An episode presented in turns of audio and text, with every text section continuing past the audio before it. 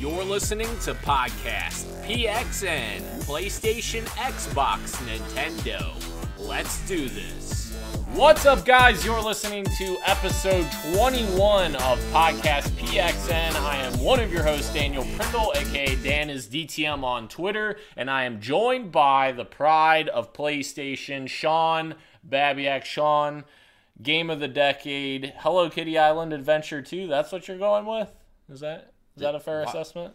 If people listen to the pre-show, though, you so, you told That the same a, joke. is an Easter egg. Yeah. So if anyone wants to watch That's that, that's not an Easter can- egg. It's an Easter egg. Yeah. So anyone watching live got callback. that. Yeah. Well, it's Easter egg callback, whatever. Thank you to everyone watching live and participating in the live chat. Just as a, as a reminder, we are live each and every Wednesday at 8 p.m. Eastern time on YouTube. All you have to do is search podcast PXN and you will find us on there. The show always starts with the PXN news of the week, so let's go ahead and jump right in.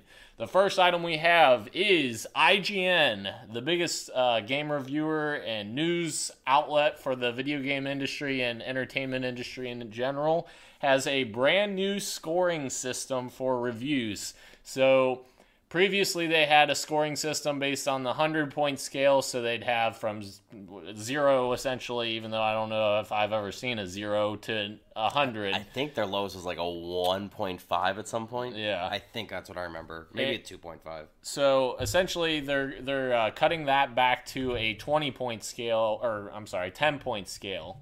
Uh, it was a 20 point Yeah. scale. I don't know why I said 100. They used to Well, have techni- 100. technically, if you think of the decimals as um, like if you do the frac, it would have been a 100 point scale. Right, right, right. You're right. T- 20 point scale is their new version, right? Or 10 point scale. It would technically be just a 10 point because they're not even point doing point fives. They aren't. Yes. Okay. So anyway, yeah, that was a great news article, Daniel. You did your research on that one. But anyways, they have a new scoring system where they're basically eliminating all the decimals, so it'll be zero to ten. Uh, very, very much being zero is the worst game ever made. I don't know that I've ever seen anything re- uh, reviewed as a zero. Uh, ten is reviewed as a masterpiece.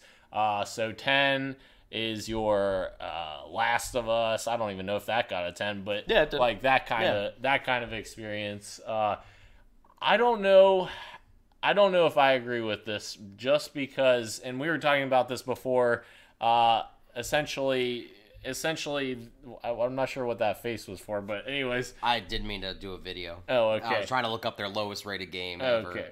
Uh, essentially, their review scale should be based on what the words say, according to IGN themselves. And the problem with that is, for me personally, is there's a lot of gray area between what is something that's uh, masterpiece and amazing. Like, how do you define if you think of something in your head as being uh, very close to a masterpiece, like something that doesn't quite hit that masterpiece level, but it's not like I wouldn't say like amazing or whatever. Like, there's a lot of games that I feel like would be right below a masterpiece that I feel like they're kind of losing by doing this. I understand that's probably going to be probably less common than uh, than more common, uh, so to speak. But I just feel like they're leaving a lot of gray area, and I, I agree that the number system is an antiquated system, and we shouldn't always rely on numbers. But the problem and the fact of the matter is is in today's world we often uh, look to metacritic and open critic or whatever the other one platforms are as well and that kind of gauges people's interest in the games. And if you start having more outlets have less numbered reviews you're basically making those other outlets that still do numbered reviews uh, higher weighted on metacritic. So if you have uh, outlet A, B, and C that are doing numbered reviews on Metacritic, and you have IGN that doesn't do a numbered review, that review number might be skewed based on those other outlets that still do numbers, if, if that makes sense. It just it seems like it's going to be skewed if everyone was. I can understand there's going to, no matter what, be gray areas. Um, I and I agree that the number system is antiquated. Anyways, I think it's stupid to have numbers. Um, to begin with, I think really as gamers we should listen to the people that we respect in the industry that have similar interests, listen to what they're saying or read what they're saying, as opposed to let me scroll down, see what the number is, and that's going to base on if I'm going to want this game or not. Because unfortunately, that's what happens, and that's why you'll never see big contributors get rid of number scores. Right. I mean, they've changed their point system, I think, twice now in the last maybe it's three times or tw- at least twice in the last eight years. Um, where they did a 0.5 system and that was it basically 20 point like you said and then the 100 points. So it's something that they haven't kind of gone back and forth with with changing. Who knows if this will even stick? Um, but like i was actually listening to podcast unlocked from this week and they were kind of discussing it. And Ryan McCaffrey made a point about how the gray areas is going to kind of take him a moment to think of because he gave an example of Titanfall, the original, um, and how he scored that an 8.9. Right. Um, and he did not feel confident giving that a 9 due to the bare bones of Titanfall 1. It had a lot of good things going for it. Um, it was really a great concept, especially with like the whole inside mech, outside mech, and that still like working as one, but no single player, really very light on multiplayer too. I mean, it was enjoyable, but it was very light. So he did not feel confident giving that a nine on their system, which would have been an amazing game. So he gave it an eight point nine to like let readers know, hey, I really think this is a great game, and it's so close to being amazing. It's just got a few things holding it back, but like Yeah. now, what would you say? Would you almost, in a numerical sense, take that down by nine tenths of a point And that's the- say it's a great? So there is going to obviously be some issues with it. Yeah. Um, either way, I personally don't care too much. Um, just me personally, because if it's a game that I'm interested in, I'm actually going to take the time to read that commenter's Yeah. uh, article or watch the video. I, I do like video reviews as well. And I don't think, like, personally, I agree with you. I don't think that uh, the number system sways me at all. I read the reviews that I care about as well. We both were going to play Death Stranding no matter what review it got. However, uh, what I will say is, is this affects people that aren't really that engaged with the game industry. Like the casual players aren't going to necessarily rev- read in a review like that. So I feel like this. I'm just this curious how many casuals go on IGN though to read a review. Quite a bit. I don't know. I, I'm not one, so I have no idea. just because IGN is the most popular gaming uh, outlet as far as reviews go. Like they're the number one, clear number one media outlet for games and for entertainment in general. So the thing is, is this won't affect us at all. This doesn't change our opinions or our or whatever we think about a certain game because we're going to read the reviews and we're going to trust certain people to give us their impressions. But I think this will have an impact uh, possibly on people who don't read reviews, who just scroll down to the number, and that's like your more casual player, and or maybe even people who uh, pass on the information like someone asks someone else like hey what did that game get reviewed as? And someone says oh that got a 7 like a 7 is very different than a 7.9 i would say you know it's it's very close to being good uh, or on ign scale very close to being great but it's still good so I almost wish. So, did you, have you ever watched Clueless Gamer? uh, and like, I know it's a joke. I know it's a joke, but it is very funny how like he makes fun of the review scale about how kind of like it could be out of 666 Yeah. a 500 is a great a like 600 is terrible all that stuff that's kind of how i feel is that just read what the reviewer is telling you or listen to Yeah. what the reviewer is telling you but like we said they're a company obviously i mean only time will tell how well this goes Yeah. um, it'll really depend on those editors themselves on how they kind of adapt to this new scale.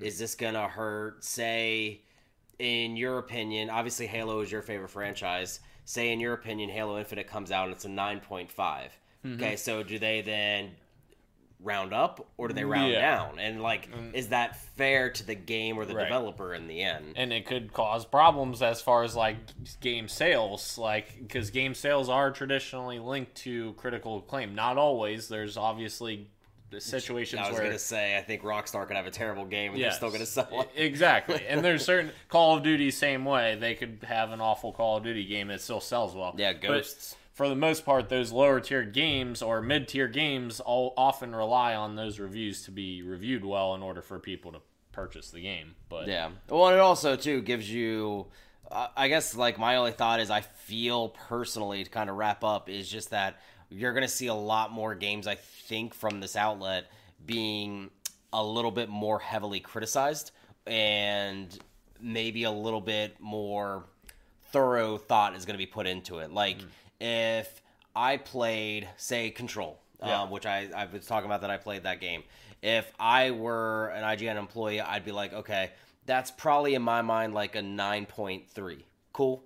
Mm-hmm. That's how I feel. So now I'm only thinking that it's a 9. Okay, well, when everything's going to get centered up on the screen on a commercial break saying what I gave it. Mm-hmm. Okay, so now I just gave it a 9 out of 10. When in reality, if you are mom or whatever, mom or dad picking up a game for their kid. I know they're not going to pick up control, but still. Right. So you see something a nine out of ten instead of a nine out of or nine point three out of ten. Yeah. It might sway you. I don't know. I don't think like that, yeah. but maybe some people do. You could be right. And it also, and I'm not. I'm trying not to draw this out, but like you're you're putting games in the same category that may not necessarily belong in the same category. You might have multiple games that are nines, but some are better than others that don't necessarily belong next to each other. If that makes sense, not necessarily. It would nine, because, like, I, honestly, I'm thinking about uh, two specific ones right now: Bayonetta one and Bayonetta two. Mm. Bayonetta two is far superior game. Yeah. It is one of probably the best action games that you'll ever play in your entire life Bayonetta 1 was an amazing game,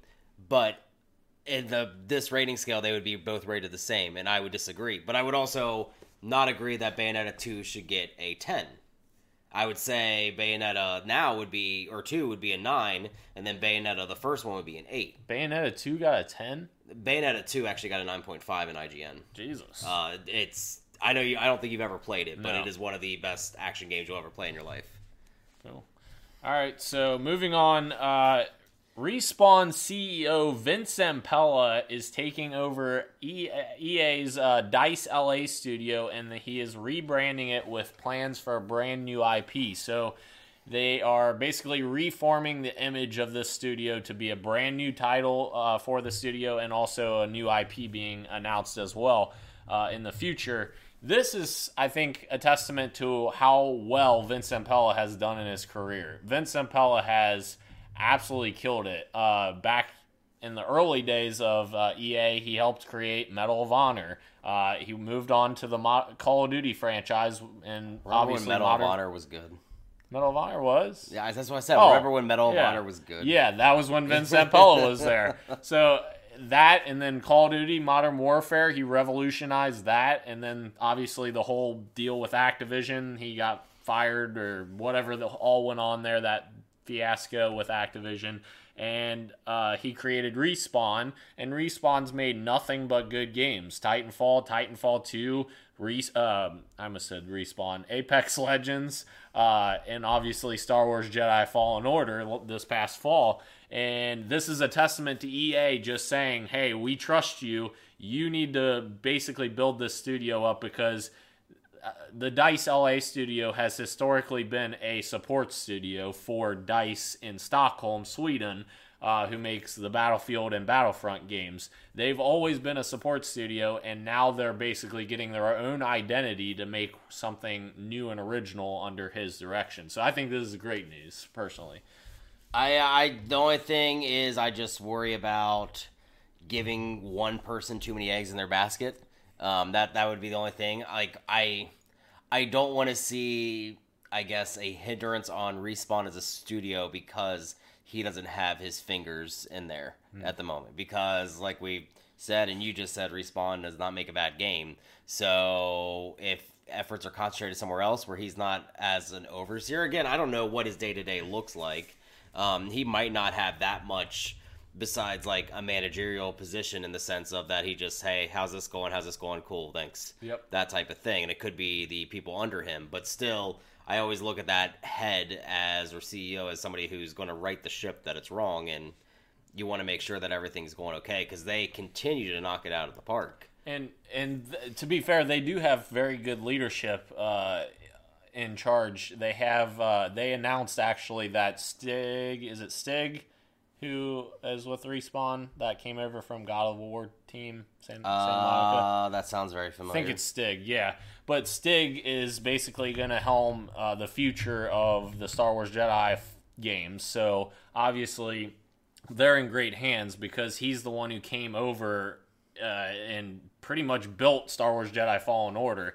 And I I completely trust Stig, and I think that he will very much uh, be in capable hands with that. Apex Legends is being helmed by the guy who helped co-create Apex Legends, so I I think they're fine in that regard. I think more than anything, I think that Vince Zampella knows how to uh, manage his people, and I think that's the most important thing here is giving them a direction and saying, "Hey, do whatever you want, but this is your direction. Go for it." And I think this is going to be a testament to him. And if he could turn around Dice LA into another amazing studio for EA, that would be absolutely awesome. Whatever see. they can do, I guess, to keep the Star Wars license at this point.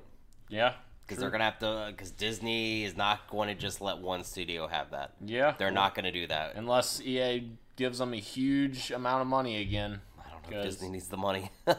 Yeah. they own everything in the world at this point. Yep. So, uh, our next news story there was a new leak uh, from the uh, DualShock 5 controller that has actually uh, appeared on the internet. It apparently has come from cleaners who have been cleaning uh, Ubisoft's office, or so they say.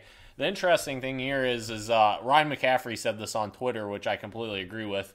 Why would Sony, or I'm sorry, not Sony. Why would why would a cleaner cleaner post on social media that they have this leaked image of a PlayStation 5 controller with the PlayStation 5 dev kit and say, please don't share this post on a public social media page. It doesn't make sense in that regard. So what Ryan said, and I think is he's spot on, is that either Ubisoft or Sony leaked this purposefully in order to get generate hype or awareness or whatever you want to call it for PlayStation 5, which makes sense completely to me. And as he said, it just doesn't make sense that a, a cleaner would be that stupid to say, don't share this post on social media. Like, obviously, people are going to share it if they see it. So, I don't know. I'm at this point. Daniel and I were talking about this before. I'm so tired of leaks. tired of leak culture, or all this crap. I know this is going to be one of the most difficult years, as long as we're not in a war, uh, as far as getting consoles and all this information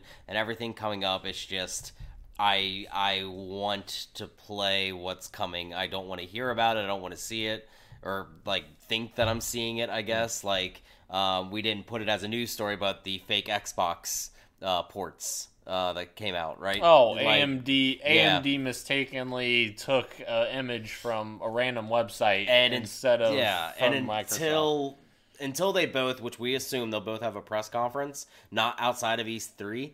Until we have those, at this moment, I I honestly just want to go dark. I mean, I might like to hear about some games. I don't need to hear anything about the consoles until they're ready to announce, and maybe even ready to announce the prices, because that's what I'm trying to brace myself for. Yeah. It's just the nature of the industry is leaks. It I mean, yeah, it just- it always happens. It's every year, even before E3. There's always something that gets leaked. This year actually And wasn't that, or sorry, this past This past year was pretty Yeah. good for the first time in a while, but uh, yeah, that's kind of the nature. Well, and then. PlayStation Five also showed off like their logo too, right? Yeah, Yeah. which I have that. I have that next. We could do that next if you want. I was doing a transition for you. Oh, okay, yeah, we can do that next. So, yeah, the PlayStation 5 logo was revealed at CES at uh, Sony's press conference. So, the crazy part about this logo is it's very original. Like it, liter- it, it doesn't look like anything I've ever seen before. Except it is. It's literally just the PlayStation 4 logo, except with the five on it. Don't forget they're going up to PlayStation 9 via that commercial that came out like Oh, yeah. 10 years ago where it was like all VR but not VR. Yeah. So Yeah. just wait for that one. So PS5 logo. That's all we got from CES. They said more to come later on. Uh, obviously, that will be interesting to see when when that uh, gets fully revealed, uh, the console and everything, uh, to kind of compare it to Xbox Series X. Uh, but also that Sony did announce some numbers as well from their uh, CES press conference, which I thought was kind of interesting. So they announced 106 million PlayStation 4 systems has been sold. Uh, 5 million PlayStation VR units have been sold. A lot more than I Uh, thought. And 1.15 billion games on PlayStation 4 have been sold, which is an astronomical number. Um, But the obviously you said uh, a lot more than you expected for VR. I, I thought four. I know it's only one million more, but five million. That means Black Friday, in my opinion, probably had a really good effect. Five uh, with yeah. a lot of people kind of jumping in on that, which I like. I, I still like that they're supporting everything with VR. Yeah. Um, that they're continuing to make games. A game I'll talk about later on. Um, I, I really like that. Um, I know it's such a small percentage. Only five. It's basically a little than less than 5%. five percent. Yeah. Um, but I still like that they're supporting that less than five percent gamers that want that experience. And that that to me is going to be the question for next gen because how long are they going to support it at that low of an install base? Because that at the end of the day, they're a company; they have to make money, and obviously they're making money uh, on the headsets. They're probably not taking a loss on the headset. I wouldn't think. Probably Uh, not at this point. Yeah, exactly. And They're not losing money on the moves. Yeah. I'll tell you that they're making money on that if they sell a move. Yeah. And the thing is is uh I think the the longevity is the thing that we need to be a little concerned about for PlayStation VR and VR in general because the install base has to be there or else companies aren't going to keep coming back making VR games because they're not going to make enough money off of them to make more. Like companies may make a, a VR game like for the first time, like a new company makes a VR game, and then they go away from it because they're like, hey, this isn't profitable enough for us to stay alive. Like even the small, uh, smaller d- developers, not necessarily indies, because they Well, I guess it de- have a lower. It really depends. I mean, Squanchy's already made Squanchy Games. Justin Roiland's Yeah. uh, team has already made three uh, VR games. So Right. But they, they must be seeing something. However, they are like a very small team, like less than ten people. They are, yes. I'm I'm saying more like the mid tier developer, like someone who's like, Like, fifty. Uh, London studio Right. that did Blood and Truth this past year. So that's the problem in the longevity because you have a higher expense when you're paying uh, 50 plus employees to make a VR experience that may only get to a couple million people because obviously all the whole uh, install base of 5 million users isn't going to buy that game even though there are some great games that get a high install base. There is a there is a plus side, at least going forward into this next generation, is that those five million people can use their PSVR on the next PS5. right. Again, I, I have some issues with it. I, I do think we're going to see a refresh of it. I don't think it's anything they're going to drop.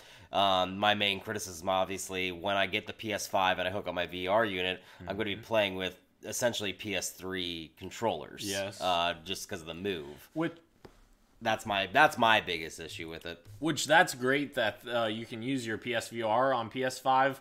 The only other thing is is the amount of people that are buying a PlayStation 5 most likely already own PSVR. So like I would say probably in the ball this is just me speculating, but I would say in the ballpark of like 90% of people who buy a PlayStation 5 at launch already have a PlayStation Do you think that VR high? just because if you think about it, if they already have PlayStation VR, they're going to buy a PlayStation 5. They're not going to buy a PlayStation 5 for PlayStation VR, if you know what I'm saying. Like, if they wanted PlayStation VR, they can get it on PlayStation 4, but I just don't see my problem with VR has always been is it going to keep getting new people into the experience? If people already have PlayStation VR on PS4 and just take that to PS5, that's not really helping Sony's numbers. That's just basically people moving from one platform to another. You know what I'm saying? It's not expanding that 5 million.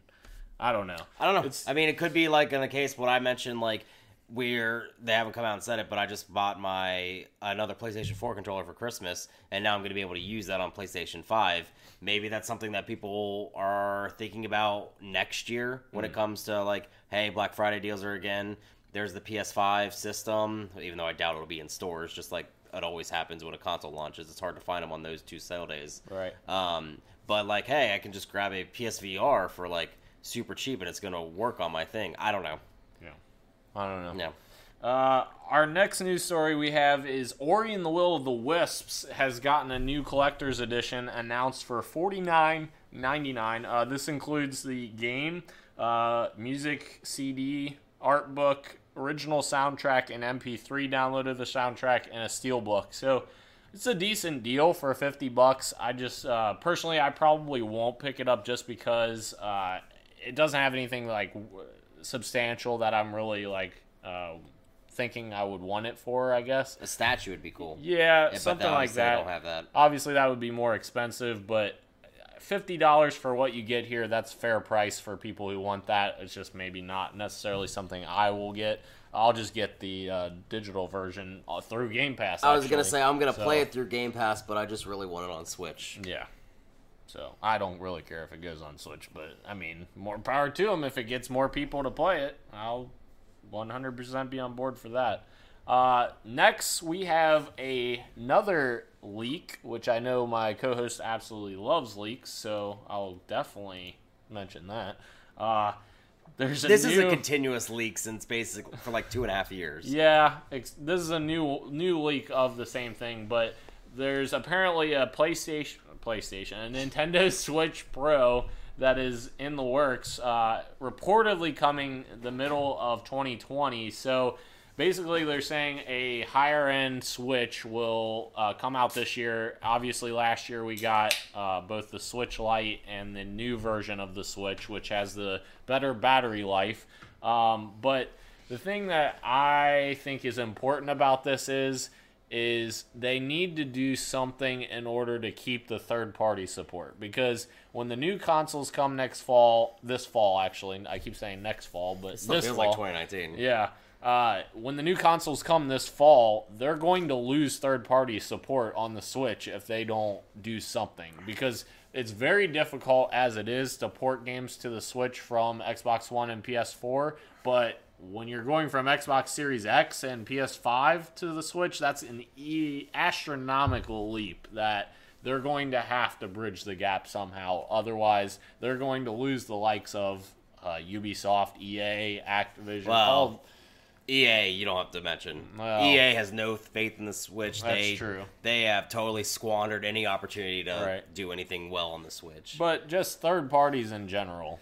Yeah, I mean, so I, I understand where you're coming from uh, when it comes to a Switch Pro for it or or an upgraded Switch. I'm personally very content with my Switch. Yes, I am upset that mine is a launch Switch, so I don't have that better battery life. Um, that'd be great not to have like I've a game I've been playing. I can only play it for about like three and a half hours, um, li- little less before my battery dies. So it is very frustrating that the new one I could get double that time.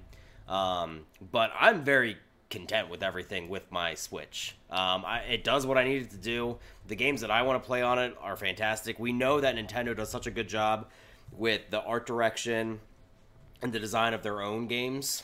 So to utilize their systems, they always, excuse me, have done that. Um, so it's not something that I necessarily need, uh, but I do see the want from it when it comes to what's coming this year.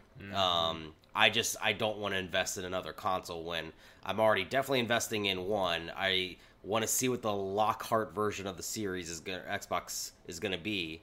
Um, I don't need a third one as well. Yeah, I, I mean, I, I definitely agree with you that it's definitely going to add more uh, expenses that are not ne- really necessary. And I agree in the sense that uh, I only use my Switch for Nintendo exclusives. I don't play like Diablo 3 like you've played or like other third party games on there. But for we've seen in the past, as we saw with Wii U, the success of a console is oftentimes backed on third party support. If you don't have that, yes, there's great games that Nintendo puts out, but you have to have that third party support or you're not going to get See, the big my- numbers like we. The only thing I'll the only thing I'll say is as, as far as a little bit of correction, and you can correct me if I'm wrong on this thought, but Wii U's problem was not third party. Wii U's problem was first party more because their first party support, while fantastic, the few games they had, Yeah. they were like N64. They were few and far between. The year that Mario Kart 8 Deluxe came out, there was that uh, Super Mario Brothers U and Bayonetta 2. Yeah. That was it.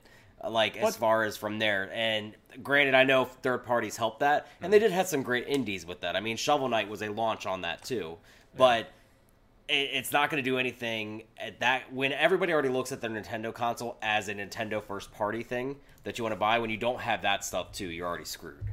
Yeah, I feel like there was a lot of Wii U games personally, like Super Mario Maker, Super Mario 3D World, Splatoon. While it's not my cup of tea, it was a big deal. Smash obviously came for Wii U. Uh, Breath of the Wild was obviously later on when Switch came out, but obviously, But it, it- the the gaps between those were few and far between. Yeah, and when you don't have the third party, then it's affected. But Yeah. Like so, Xbox, uh, we've talked to, or Microsoft has a very good first party lineup this year. Um, they have pretty much good bangers starting in I think March. Ori is Mm-hmm. the first one. Um, so they have pretty much a consistent line finally coming up this year. Um, Sony has a little bit less, but still a lot of first parties coming out too. We only know of one first party Nintendo this year. We only have Animal Crossing. Yeah. That's it. Um, that is known. Obviously, we'll find out more. do we know? Is there more than uh, Uncharted and, or Uncharted, Last of Us Part Two, and uh, and Ghost of Tsushima? Um, they have a few other ones from smaller studios. I couldn't name off my head. that wasn't I, that was the only two I could think of off the top of my head that they have announced. But obviously, there's going to be unannounced stuff for PlayStation yeah, that's Five. Yeah. Uh, uh, that God Oh, game. Knack, Knack Three. Oh God, no! that God game that's being published by Gearbox is a PlayStation Five Yeah. launch game. But I don't know if that's published by them, is it? Because Uh, I thought no, it was just it's Gearbox. Gearbox yeah, it was- published. yeah. yeah. But it's a it's essentially like a second party uh, arrangement where it's a first party game on a third party developer. So uh, I don't know. I, it'll be interesting to see what happens with this. I I feel like Nintendo uh, maybe feels like they have to do something, uh, or else they're going to fall behind. And we saw with Witcher Three, for instance, that that barely runs on Switch at a very low resolution at less than 30 frames per second. Dreams. Dreams, yes, you're right, Dreams. Um, but yeah, I don't know. That'll be interesting to, to see there. Uh, we'll go ahead and move on to the next news story. Uh, there's a new Lord of the Rings Gollum game that has been confirmed for PlayStation 5, Xbox, and PC. Uh, so this is interesting uh, in the realm of the announcement, just because they talk about this game being like a different interpretation of Gollum. So they're trying a different idea with Gollum. They talk about how Tolkien didn't give a size reference for Gollum to begin with, and that in the first illustrations he's actually gigantic and he's a monster emerging from the swamp. So this sounds intriguing. But the only thing is, is uh, I'm I'm looking here. The developer is Daedalic Entertainment, and they're not really a well-known studio uh, per se. They have a bunch of games that have come out that have been very uh, lackluster because I don't know any of them. Uh, I'm just looking at the list here, and there's like Goodbye Deponia, uh, A Year of Rain, uh, The Night of the Rabbit, Blackguards. I mean, there's just a whole lot of games that are just like, uh, I don't know these, and they seem like a very small developer. I don't know a lot about them. Oh, them. Felix the Reaper. Uh, That came out this, this past year. Okay, That got good reviews. I we it's on Game Pass. I haven't played it. gotcha. Yeah, That's the only one I recognize, That's- honestly. that's the concerning thing with this is they've never worked with anything on this level. Lord of the Rings is something on a whole nother level, and obviously everything they've worked on thus far has been an original thing that's a little little game. Like it seems like they've made a lot of little games and not anything substantial, so to say. Uh, so even even though what you're saying uh, that the Reaper game, Felix the Reaper, uh, came out to well well praise, it's obviously not anything on the level of Lord of the Rings. I just don't. I don't understand everyone's obsession with Gollum. I, I'll never get that. Like, just just make Shadow Shadow three Yeah, true. I saw or Mordor three. Still have to beat Shadow of War. Uh, so we'll move on to the games we're playing. Uh, games we're playing, still playing Halo the Master Chief Collection, uh, Halo Reach in there. I'm not going to delve into that because that's every week. Uh, I did start Detroit Become Human, which is only the second time that I've turned on my PlayStation 4 since I moved in to my new Missing house. out. Missing out. It's a really Turned on my Xbox One once. yeah, well, the first time I turned on the PS4 was just for the Modern Warfare Alpha, so I wouldn't even really count that. But anyways, Detroit Become Human. Uh, I really liked the detective uh, episode, which or chapter, which was the first chapter of the game. It was really interesting. I liked piecing together the puzzle of the whole crime that occurred, and then uh, having your actions that that happen in the game. As far as what evidence you collect, what things you see, what uh, things you discover uh, in the environment, and then connecting that to the story where you encounter someone and try to diffuse the situation in this in this uh, occurrence in the first chapter. I really like that. However, the next two chapters I absolutely hated. It was a lot of uh, mundane tasks like clean the rooms and do this and move this and talk to him and move here. And I I'm not one that hates walking simulators like you do. I like many of those types of experiences, but this was feeling very mundane. I kept kept doing things that are mundane, and I get what they were trying to do. They were trying to build a narrative around uh, what what this one guy was doing. He was basically a giant uh, druggy that they were trying to pen him as like an awful guy. I totally get that. It's just in this uh, circumstance, I didn't feel like it um, actually made myself worthwhile for my time playing it. Uh, it just didn't feel like it respected my time. That's the reason why I didn't really uh, like those couple of chapters. I'm probably going to go back to it and try to do some more. Uh, I got to the next detective mission and it was good as well. So we'll see if that continues. I really just like kill to just, off the other two characters and play as the detective. Yeah, I'd really just like a game just as the detective the, the entire game. Like I don't know why they didn't just do that. That would have been very much up my alley. But anyways, that's my thoughts on Detroit. Uh, so the first game I played uh, and beat actually a few hours ago, finally, uh, after dying like 50 times, is uh, Guacamelee, the first one. Uh, I wanted to replay it to kind of amp myself up for Guacamelee 2. Um, it's a game I got for Christmas, so I've been very much looking forward to playing it. Um, not much needs to be say, said about Guacamelee as far as the original. It's got a legacy of its own. Um, Drinkbox, uh, am I right? It's not Soapbox, it's Drinkbox. I, always, Drinkbox. I always want to say Soapbox. Uh, has a pretty good repertoire when it comes to now indie games with their Guacamelee series. Yep. I've never played Severed, but I know it got very good reviews when it came out. Um, but Guacamelee is a fantastic uh, Metroidvania um, that is actually very funny. Maybe a little bit outdated if you play it now, um, but it is still very funny. Um, the second one, I am. It's looked like it's ramping up to be the same, but I, I, I just loved the Guacamelee, and obviously I can't get enough Metroidvanias because that's what I keep playing. Uh, my next game is actually a PSVR game, and we were kind of talking about it with Squanchy Games. Is Trover Saves the Universe? Um, so I know you have never seen Rick and Morty, Nope. which I find just mind bending because I think it's right up your alley.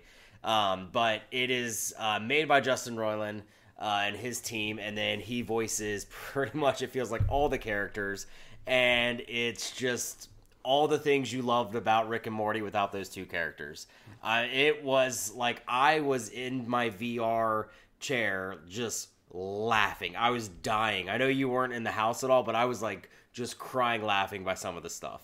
Um, it's to be expected that it's incredibly adult. Um, and that's just how it is, but it's very much knows it's a game. It comments on how it's a game, and it's the fourth wall breaking makes it even better. The gameplay actually, like, so you play as a um, Chairorpian, you are the as the person that's in the VR, you are stuck in a chair, and that's what your race does as aliens. Is you guys just are in chairs and you move around, basically like WALL-E, uh, the humans that were like that. And then you get to meet Trover, who you actually control, and you just watch him kind of perform the actions that you're controlling, just like you would any other game. Uh, but like obviously your, your perspective changes because you're in VR, you're controlling the camera with your head and all that stuff, and just the stuff that can happen is hilarious. So like I remember like in instances that I was like going around like oh I want to just check this out. It's VR. That's so cool to see. And then Trover just makes a comment, "Hey, like, hey, is this your first time in VR? Like, I get it, but uh, we got things to do." And I was just like, I was not expecting that at all. Yeah. Or like one of the first side quests that you have to do is you have to uh, save um, this farmer's uh, cattle, basically, or version of cattle. And you're like, okay, well, I see cattle in this pen right here. So you have to save it from an infection. So I'm like, okay, well, I just did my lightsaber attack because that's basically what it is. and he's like, "No, you killed them. You killed all of Oh, them." And then they're like, "Well, they all look the same." And they're like, "Well, then you think all aliens look the same and all this stuff." And it goes into this whole diatribe about how now everyone in the planet thinks Trover's racist, uh, and then you kill so many innocent people because you think you're doing the right thing. It's just. It's so funny. I, I I know you've never played those games or anything like that, but it was a maybe three hours or something like that. It's a lot of fun. The DLC is all free too. Um, I checked that out as well. It's just hilarious. I, I hope that the Squanchy Games keeps continuing to go off of this stuff. I know they actually expressed inter- interest in making a sequel to the game already. Cool. Uh, what didn't they make something before Trover Saves the Universe too? That was VR. Uh, uh, Rick and Morty, uh, uh, Rickality. Gotcha. Did you was- play that? Uh, I demoed it. I did not play it. So I don't know if you ever heard of the VR game called Job Simulator. Yes. Um, so it was it was a fancy way to show off the VR units in the beginning, and they, they are funny, but it was just a job simulator version with Rick and Morty. Gotcha. And for thirty bucks, I didn't think that was kind of worthwhile to me. Job Simulator was cool when I was like starting to show people off like what VR is, Gotcha. but it's like not a game that you just want to consistently keep playing and playing and playing. Gotcha. Okay. Uh, we'll move on to the topic of the show. Uh, games of the decade is our topic of the show this week. Uh, so we're gonna just go through each year and kind of name off our favorites from each year. Um, this was very difficult. Some of these years there was quite a few games that each of us were struggling with. Uh, so obviously, like 2017, that was a hard one. 2018, that's a hard one. Uh, 20, I think like 2013, that was a hard one as well. For me. 2013, 2017 were my hardest ones. Yeah, 2013, 17, and 18 were my hardest. Like, there's so many good games in those three years, it's insane. And 2019, we will reveal next week. Uh, next week, we're going to do our game of the year for 2019. If you listened last week, I already spoiled what my game of the year is, but uh, we'll You haven't played dive. Sekiro. How can you already say it's Yeah, Sekiro? no, definitely not. Uh, so moving on first, 2010, back all the way to 2010. Uh, lots of great games that came out that year: Fallout New Vegas, uh, all kinds of stuff, Halo Reach, and my favorite would be Mass Effect 2, the best Mass Effect game in the entire trilogy. Yes, I'm not counting Andromeda. Uh, Mass Effect 2 was such an amazing game, and it took what they uh, based the original off of and just expanded in every way. Uh, the game looked amazing at the time uh, using Unreal Engine. It was absolutely phenomenal. I absolutely love that game. The characters, Commander Shepard, all of the um, all of the crew members that you have, the suicide mission, all of that was absolutely incredible. How the game starts, I'm not gonna necessarily spoil that because I don't want to, you know, have some people pissed off at me or whatever. But the beginning of Mass Effect 2 just throws you for a loop just from the beginning. So, like, that game is just a masterclass in, in in all respects. The gameplay was great as well with uh, combining like powers with combat. That was a super smart idea uh, from the original Mass Effect, but. Uh, it did feel a little clunky in the original Mass Effect, and two, I just re- really feel like refined that quite a bit. So that's mine.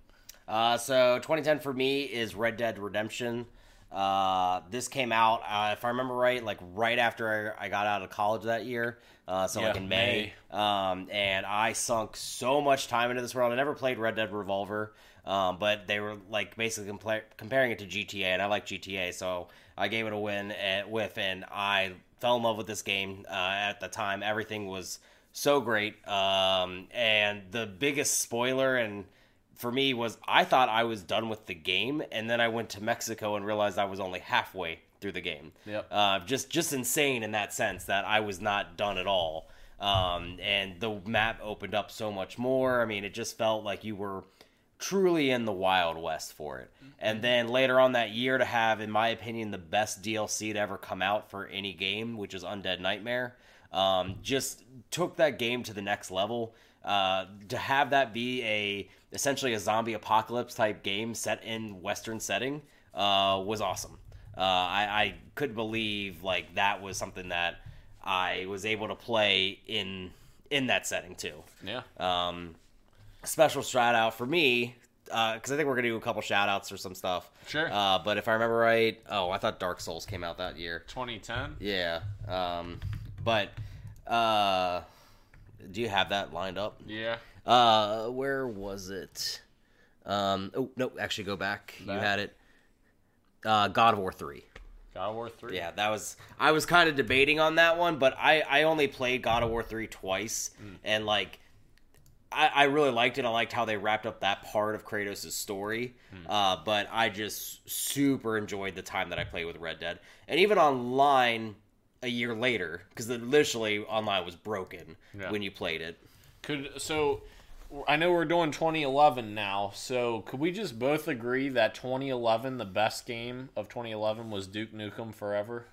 It took 20 years for the game to come out and it came out in 2011. So we're on 2012? No, I'm kidding. No, we're on 2012. You totally heard it- you heard kidding. Duke Nukem Honestly- Forever was the worst Honestly- freaking purchase in my entire life. Oh, you bought it? Yes. I- at launch. So I had it pre-ordered back in GameStop back in the um the OOs. Yeah. And like I canceled that after like I think like the third delay or something like that. It's insane. Uh, 2011 had a lot of great games: Skyrim, Batman: Arkham City, uh, Call of Duty: Modern Warfare 3, LA Noire, Uncharted 3. So really good year. My pick though for uh, 2011 is Assassin's Creed Revelations. In my opinion, Assassin's Creed Revelations is the most underrated Assassin's Creed game in the entire series. A lot of people gave it a lot of crap uh, for it focusing on both Altair and Ezio, and also they claimed that it didn't have as much. Uh, See, I felt like Brotherhood was always more underrated, but you might be right. I guess I- Brotherhood is beloved. Like everyone loves Brotherhood from what I've heard, and I love Brotherhood as well. But like Revelations, in my opinion, it just wraps up that Ezio storyline so good, and I loved how much they tied in Altair as well. And this story really just makes that game absolutely amazing, um, in my opinion. So, uh, yeah, that's my 2011.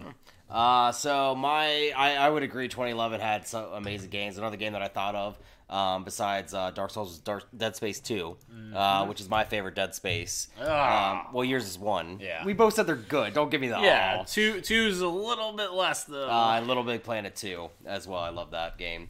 But uh, it's Portal 2. Uh, so it's the game that we'll never get a sequel to because it's a, It's a three. It would have to be a three. Um, so the reason why I have I will cherish this game forever is because it had one one of the funniest scripts uh, in a puzzle game, and honestly in a game in general. Uh, Stephen Merchant being the essentially the new GLaDOS in a way. Um, it was just so hilarious the entire time you're doing all the puzzles. Uh, but really, what it came down for me was the co-op mode.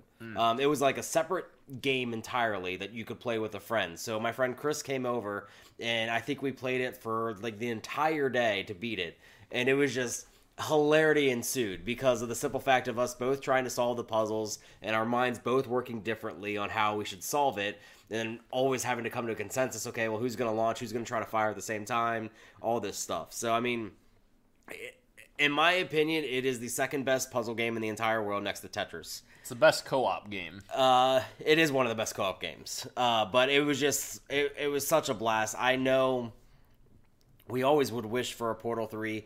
Honestly, I will take a remastered version of Portal 2. Like if they did, we were talking about having like a Orange Box 2 Yeah. type thing. Like even if they don't have new games, but like put like your Left 4 Dead 2, your Mm. Portal 2, stuff like that in there just to play. I want to experience that again. I know I'll never experience it again for the first time, but Right. still, great game.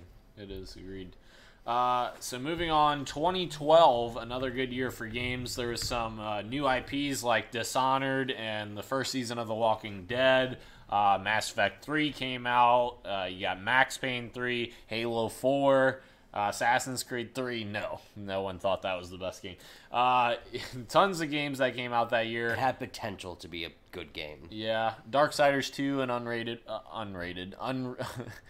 what, what was the Underrated. word? Underrated. I think I think it's rated appropriately. I, I do Yeah. really enjoy it, but I understand why people. Yeah. But lots of good games. My choice though for 2012 is Diablo 3. So Diablo 3, great uh, top-down looter uh, dungeon craw- dungeon crawler. Sorry, The original, It- It's basically, dungeon essentially a crawler, loo- yeah. looter shoot looter top-down shooter, whatever you want to call that. It's just a dungeon Yeah, crawler. Yeah, dungeon you're good. crawler. Yeah. But Borderlands basically took that and Made it first person. Made it first person. Yes. Uh, so Diablo 3 I absolutely loved. I played for probably 100 plus hours, which is a lot for me for a single player game. Uh, really enjoyed it. Uh, and technically, I'm kind of cheating when I say that because I played the console version, which didn't come out 2012, but was 2013 or 2014. I think it was 2013. Yeah. But either way, it's a great game. And Well, in the end, it, you, you're kind of smarter for that because of the uh, system. I can't remember what the trading system was, but it was completely broken basically on PC, and that got a lot of criti- criticism for it. Yep. Um, a shout out for me would actually be I totally forgot this came out this year. Max Payne 3. I, I actually really loved Max Payne 3. Um, most I've loved those, those, those other two games, but actually mine is Borderlands 2. Um, I've always talked fondly of the Borderlands series, and this, in my opinion, is still the best Borderlands game. I really enjoyed 3 that came out this past year, but you don't get much better than Anthony Burch's writing in 2 uh, with that story, with. Um, everything going on. The characters, Krieg coming out obviously like a year later, but still having that. I mean, my again, my friend Chris and I just sitting on the couch for eight hours, like for two solid weeks, and just playing, playing, playing, playing. Um, Tiny Tina's Dungeon Keep came out as well uh, the following year, but still one of amazing DLC actually with his sister Ashley Burch, and she kind of started making a name for herself in the gaming industry with that. Um, so I mean, just a great great next step for Borderlands after the first one.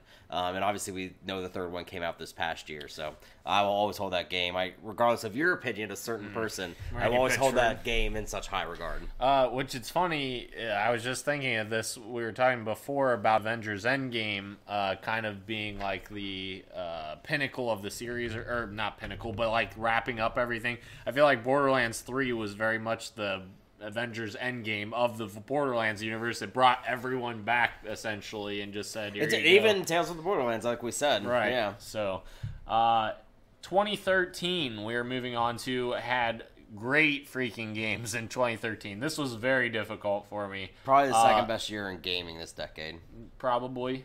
Uh, Bioshock Infinite, Grand Theft Auto 5, Tomb Raider, the original, uh, Assassin's Creed 4, Black Flag, uh, Super Mario 3D World, Saints Row 4, Metro. Uh, crap, I just said mine. But, anyways, tons of great games that came out 2013. Uh, DMC. So, my choice, obviously, as I said, Metro Last Light. The game in my opinion, the game of Metro Last Light, it has the best atmosphere in any game I've ever played.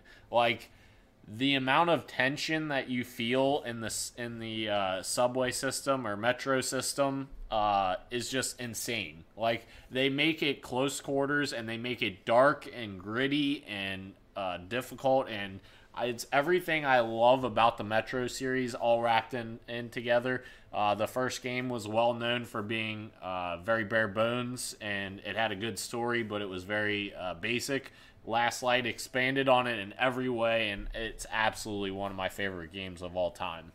Uh, so a few games that you did mention actually, Guacamelee came out that year. Yep. Uh, Metal Gear Rising, uh, Revengeance, which I actually found to be a very fun action game, and then also the first season of Walk, um, The Wolf Among Us, which we know I'm saying the first season because we're getting a second now, uh, or I guess not second season, but just Wolf Among Us too. Yep. Uh, but I, it, it's hard to top, in my opinion, that year The Last of Us. Uh, such an impactful game. Uh, I mean, we've kind of talked to this ad nauseum at this point with it. Um, I still, it's one of the only games recently in the last 10 years that's probably made me feel. Um, just gave me the emotions that I did not think I would at all experience that quickly into a game. Um, I heard that. it's just I, I I'm obviously very excited for this year coming up to see what they're going to do to expand on it. Um, but this is probably hands down one of the best descriptions of like if you asked me to take a game that was a description of last generation, it would be this. Yeah. And honestly, if you hadn't picked Last of Us, I probably would have picked it. But since you had picked it, I wanted to pick something else. And Metro Last Light, I absolutely loved Yeah, that was So- actually the only Metro that I even played, and I enjoyed it. I mean, Yeah. we're not giving like a quote unquote a definitive list. These are just kind of our personal favorites, and we're giving some shout outs. Yeah. But like, honestly, for both of us, um, I think besides maybe like one or two exceptions on both sides, like these are games that we both loved. Mm. Yep.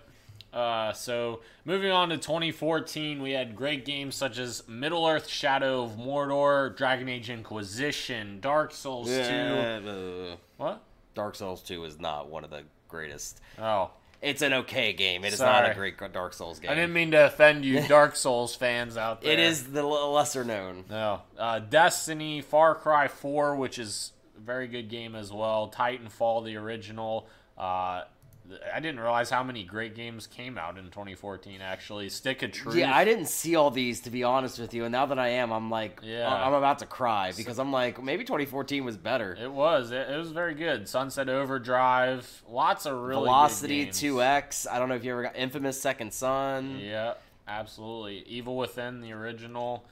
Uh, definitely a lot of good games in 2014. F man, I didn't even realize that. especially considering it's only the second year in the in the console uh, life cycle, which is just crazy. Um, but my choice is an easy one because it includes uh, essentially six games in one, and that is Halo: The Master Chief Collection. Now, if you had asked me this on November 11th, 2014, what my favorite, if that was my Say, favorite, can I game, play online, please? yeah, I'd say, wow, why can't I freaking connect online? What is going on? So, yes, Halo the Master Chief Collection has come a long way since that day. Obviously, the last year and a half to two years, they have extremely like done justice to that game. They completely rebuilt the game with uh, two new studios that have worked on it.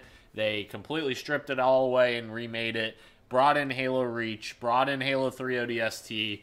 Uh, is such a phenomenal value. Pro- honestly, I don't think that anyone could discount the value in that game. That game has possibly the greatest value in gaming history, just because of the amount of the amount of campaign maps, the uh, the amount of campaigns, the amount of multiplayer maps, the amount of modes, the amount of game engines that that game has is insane.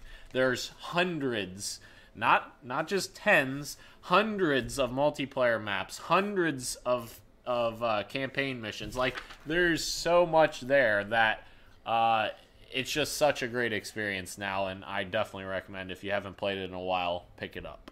Uh, so uh, I think I think we shouted them all out. Um, mine is actually Bayonetta two. Um, so I, I we just got done talking about this, but uh, I can't reiterate enough that if you ever get a chance to play this, I'm kind of actually sad that the Vanquish Bayonetta edition does not come with the Bayonetta 2 that's coming out in February. Um, I thought that was a missed opportunity, though I understand that is a Nintendo uh, exclusive because Nintendo published it.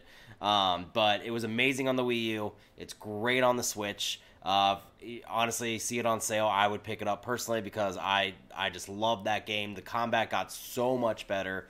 Um, that was really the quintessential Platinum A Team method. I mean, I could tell you nothing about the story, but that's that's Ba- Bayonetta or any of those Japanese type games. But just the combat and the fluidity of everything was just awesome. Cool. Uh, moving to 2015, we have Witcher 3 Wild Hunt, Phantom Pain, uh, uh, Fallout 4, uh, Bloodborne. Phantom Pain's a lot of Shoot, people's. I just said yours. Whoops. Uh, Why would you say that? then? Rocket, I know. Rocket League, Batman Arkham Knight, um, Super Mario Maker, Splatoon, Ori. Halo 5 Guardians, which had a terrible campaign but great multiplayer. Uh, Ori, Until Max. Dawn, Star Wars Battlefront, yeah, Mad Max, Destiny, The Taken King, so much stuff in 2015.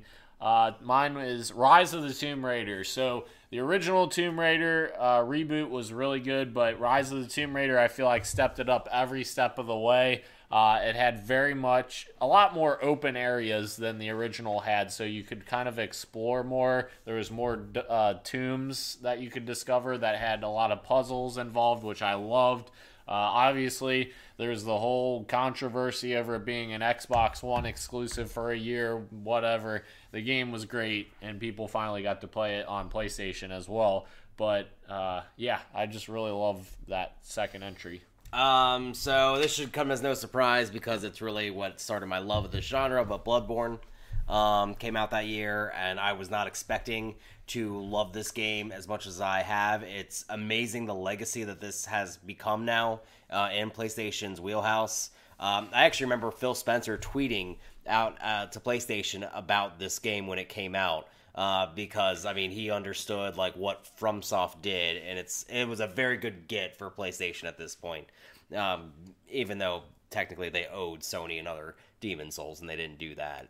Um, but I mean, nothing. I can't really say too much more about Bloodborne. Amazing story um, that you obviously have to find. The action, the combat is a lot more fast paced than Dark Souls, but still with methodical uh, in there being attacking, and it's just unbridled gore. Yeah. I mean, just ridiculous gore um, that just like it creeps you out. I mean, some of those monsters and creations could give anybody nightmares. Yeah. It also has like the hardest boss in all the Dark Souls for me. Oh, really? Uh, that's the DLC that came out later. Um, it's actually the last uh, part of the DLC. It's it's in this like uh, town, but like if you ever watch a video on it, he is so like I consider myself pretty good at those games. Yeah. It took me maybe like 50, 60 tries to finally beat him. Okay. It, it was so hard. No, thank you.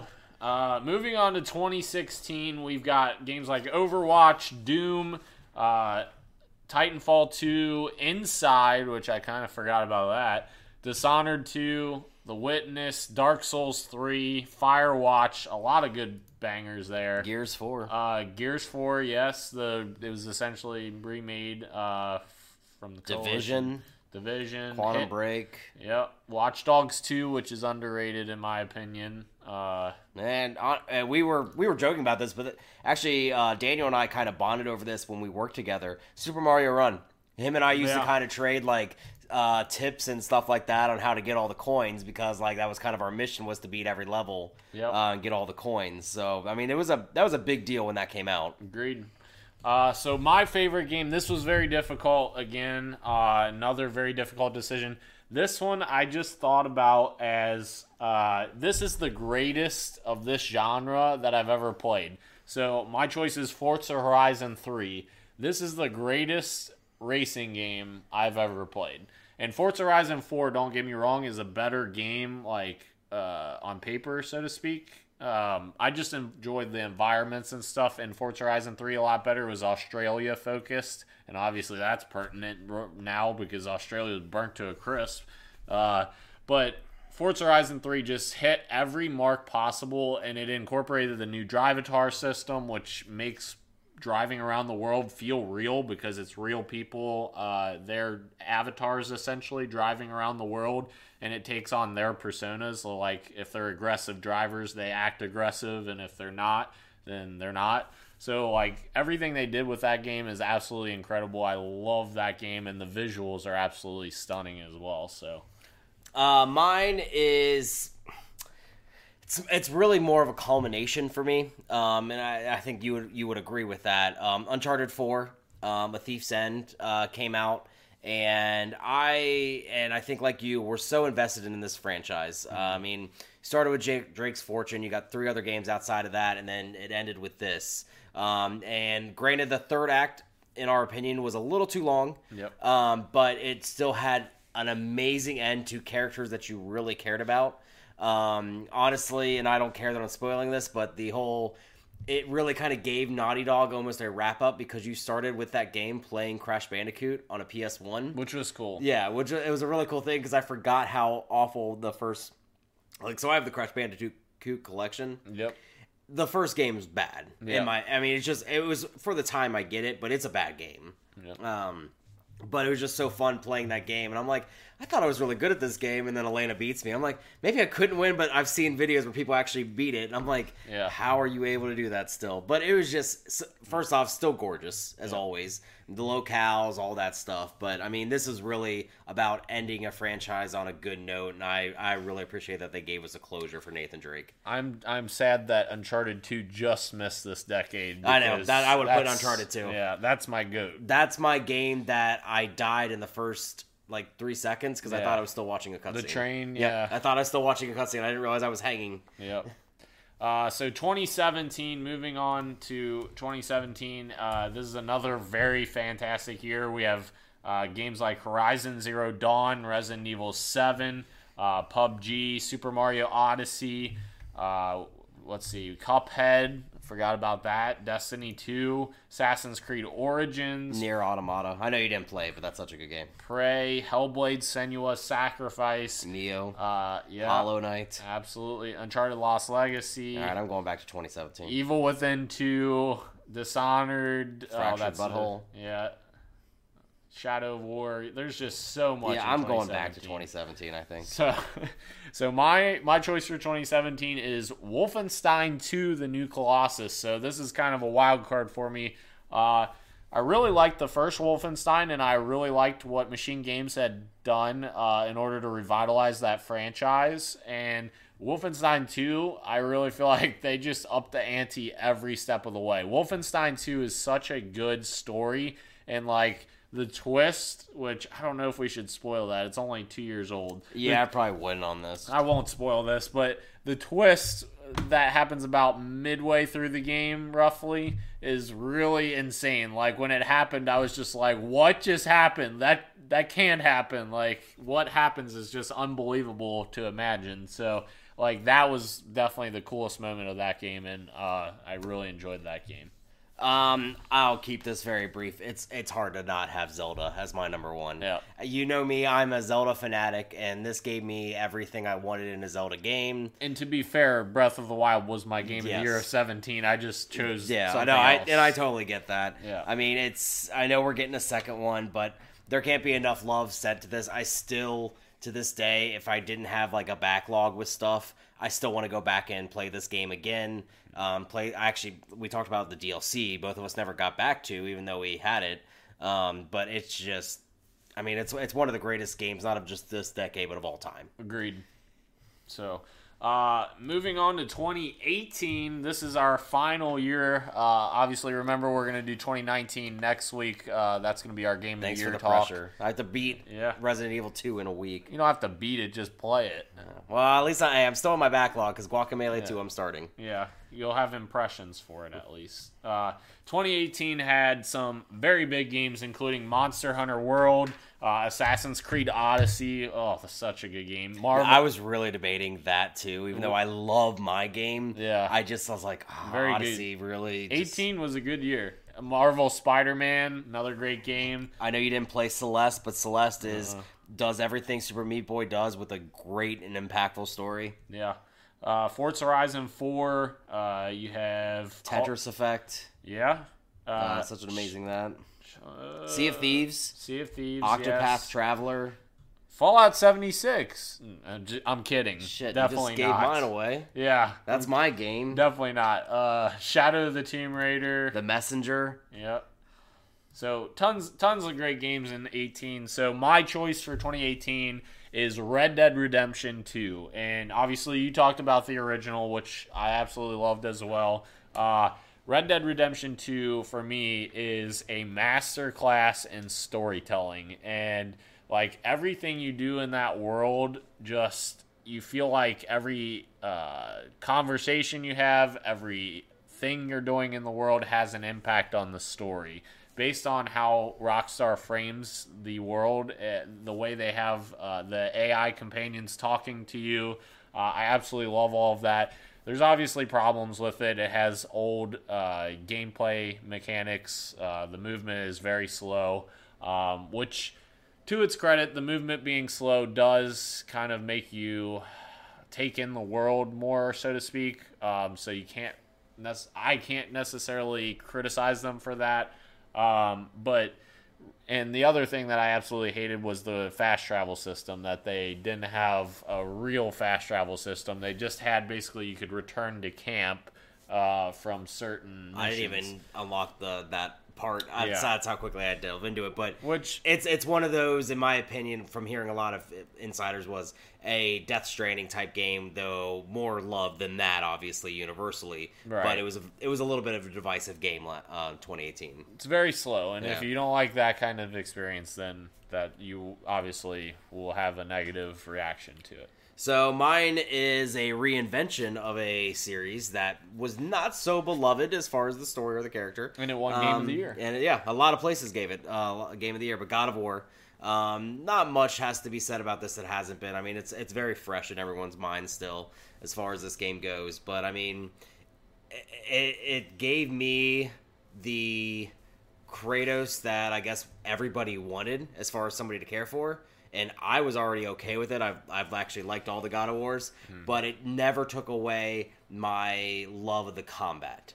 Um, it just reimagined it in today's world In a Um, different way. Yes, almost. It's a little obviously closer. You're not like as top down isometric when you get into like a situation with characters. Yep. Um, the best part of that game was honestly like traveling, going, and then just having Mimir by you, and you finding out lore about it without ever being prompted to, and then he'll stop and then he'll pick it up right again when you're out of combat and stuff like that. So it was a really kind of nice way to keep the pace going while you're like exploring um, Midgar and all this stuff. And he kind of or not Midgar, Jesus, Final Fantasy Seven. Um, I can't remember the place. I'll think Yeah. of it later. But Norse mythology. Yeah. Uh, but still, I mean, it's. I, I know you actually really liked it. We have, that's actually the only statue him and I have in common is that collector's uh, statue because Yeah. of that game. But I mean, it's reimagined it. Cory Barlog became one of the hearts of the gaming industry. With just, I remember his reaction video. Uh, from watching all the people like uh, praising it, all the critics, Yeah. and him just crying to it, like you could tell it's people like that that really make you appreciate these games that you do because you can tell even though this was a big AAA game, he's like he's got that mentality of an indie developer. He just wants he just wants people to love what he creates. That's all. I agree. Yeah. So I mean, it's really cool to see that. and Mimir was always he had always had these weird like comments he would make that was kind of funny as well. So I thought Yeah. that was that was a pretty cool part of his character as well. And speaking of uh, of reimaginings, I forgot that our episode that got lost. I ranted about this for a second, so I'm just gonna rant for a second. No, it's okay. I don't want to go Re- to no, I know, but reimaginings. Speaking of reimaginings, I hope to God that people give Halo Infinite the chance to be Game of the Year. People often segregate Halo to be like, oh, it's Halo, so it's just it's just Halo. So like they don't give it a chance to be uh, Game of the Year necessarily. There's very rare circumstances that Halo games get ra- get put into a Game of the Year category, which, in my opinion, is kind of BS. But I just hope Halo Infinite gets the chance to do that. If the game comes out and is an amazing game, like if it doesn't get some kind of Game of the War Game, of the Year uh, nomination, I will be pissed off. Because But what if it's not a they- good game? well, no. If it's not a good Okay. game, obviously, then no. But I, I've been saying for a very long time that Halo Infinite is 343's Halo 3. It's their third game that they've ever released as a studio. That's the only like Bungie's Halo 3 was such an amazing game. It was my best game of the of ever. It was my favorite game I've ever played. And if if 343 does that for Halo Infinite, then they need to get the credit that they deserve, in my opinion. But uh, that's just a mini rant because I hate how Halo doesn't get as much credit as it deserves. Like Master Chief Collection doesn't get the credit that it, it deserves for what they did to it. Yes, it was a disaster at launch, and many years went by before they did anything about it. But now it is such an amazing experience, and it's on PC, it's on Xbox. Like, there's so many places to play it. Nobody talks about it. No one talks about it. It's just frustrating sometimes. But as a Halo fan, but that's the end of my rant. Do you have any rants before the show closes here? No. Okay. All right. So, thank you guys for watching with us live. Uh, that has been episode 21. Remember, next week we will be doing Game of the Year for 2019. We will have a discussion about that and our own personal Game of the Years. Uh, appreciate you guys coming out to watch us. Remember, you can always watch us live at 8 p.m. Eastern every Wednesday on youtube.com. Uh, just search Podcast PXN. Uh, and you can follow us, Podcast PXN, on Twitter as well. So, much love and keep on gaming. Deuces. See ya.